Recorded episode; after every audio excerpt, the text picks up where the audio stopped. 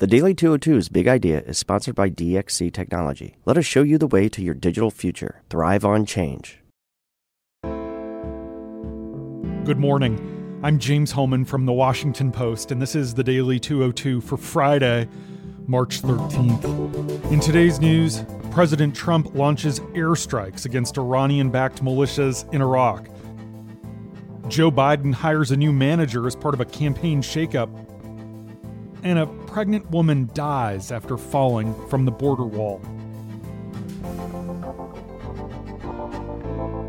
But first, the big idea. There are now more than 1,600 confirmed cases of coronavirus inside the United States and at least 41 deaths.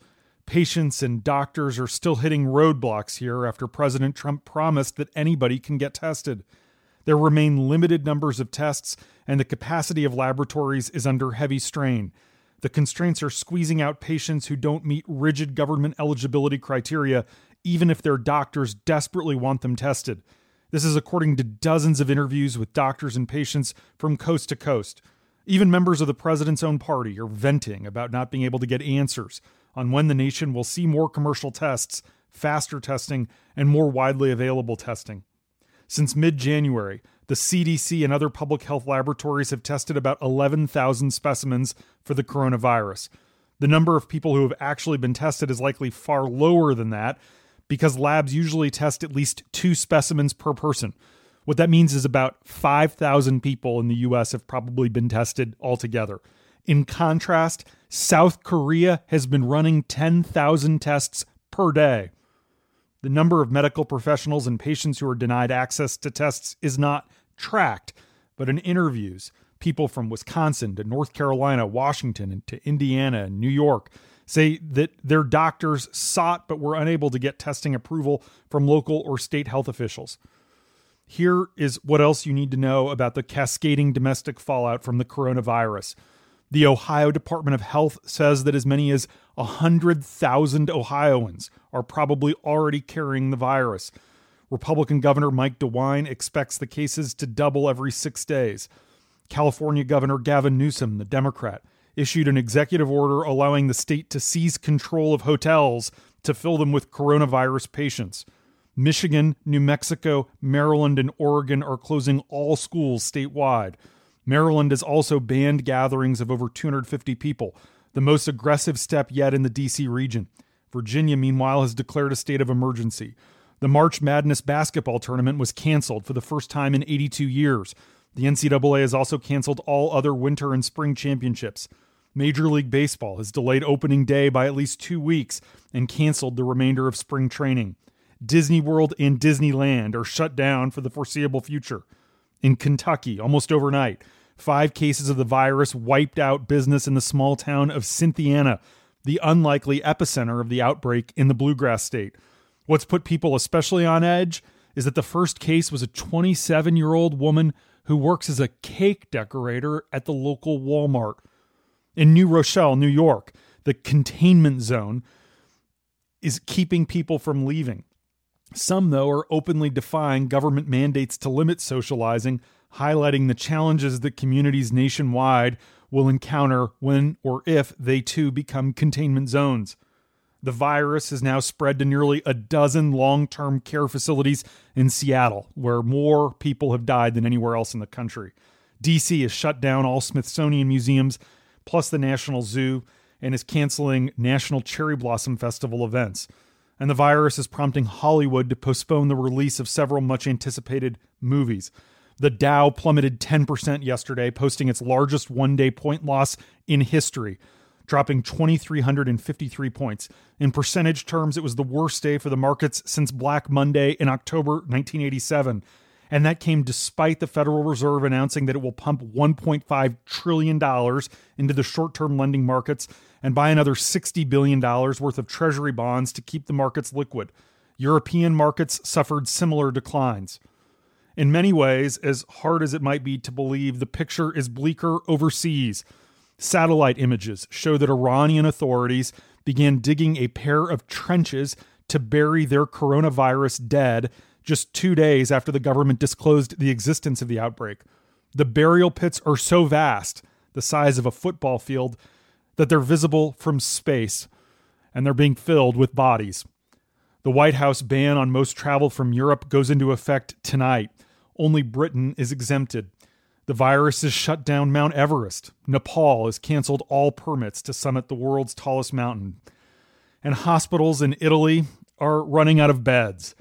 Nearly every day in the northern Italian region of Lombardy, more people arrive at hospitals than the day before, all with the same virus.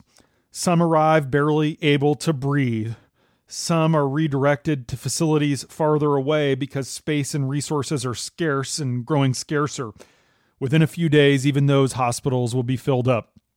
The region at the center of Italy's coronavirus outbreak is on the verge of running out of room for its most critical patients. Lombardy is home to Italy's financial hub of Milan. It boasts a healthcare system as proficient as any in Western Europe. Its facilities have clung on through three weeks of galloping case growth They've delayed surgeries. They've stopped HIV treatments. They've converted regular hospital space into COVID 19 units. And they're depending on exhausted doctors and nurses, some of whom have become sick themselves. But they can't keep up much longer. The implications are dramatic. Already, the region has 4,200 patients with the coronavirus in need of hospitalization. Over the next two weeks, that number is expected to grow fivefold to 20,000. Remember, they're already at capacity. As many as 3,000 or 4,000 of them would require intensive care that can't be provided. Lombardy only has 737 intensive care beds available. More than 600 are already filled. Here's the scary part the world's top experts tracking the spread of the coronavirus predicted in a matter of weeks, much of Europe could be facing a similar surge in cases as we're seeing in Italy. The mathematical models developed by epidemiologists to track the virus show a sharp trajectory coming in Spain, Germany, France, and Britain.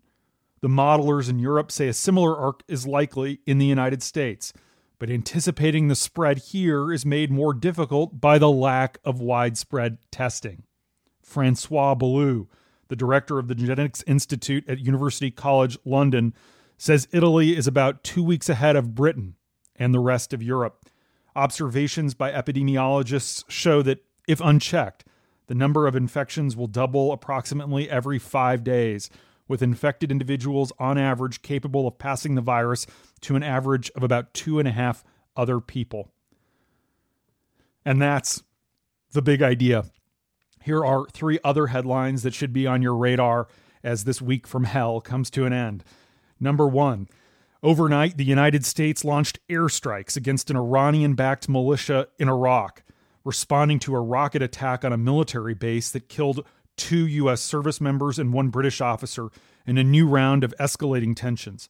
The Pentagon says that U.S. forces hit facilities across Iraq linked to Kataib Hezbollah, including storage facilities that housed weapons caches used in the attacks on American troops. The aerial bombardment took place around 1:30 a.m. local time. It's unclear how many militia members were killed. A senior administration official says Trump directed U.S. forces to conduct the strikes on five facilities to significantly degrade the group's ability to carry out future attacks. U.S. defense officials say Iranian backed militia groups carried out the attack on Wednesday on Camp Taji. That's an Iraqi base north of Baghdad that coalition forces share with Iraqi troops. Number two, in a big campaign shakeup, Joe Biden has appointed Jen O'Malley Dillon to be his new manager. She previously ran Beto O'Rourke's campaign.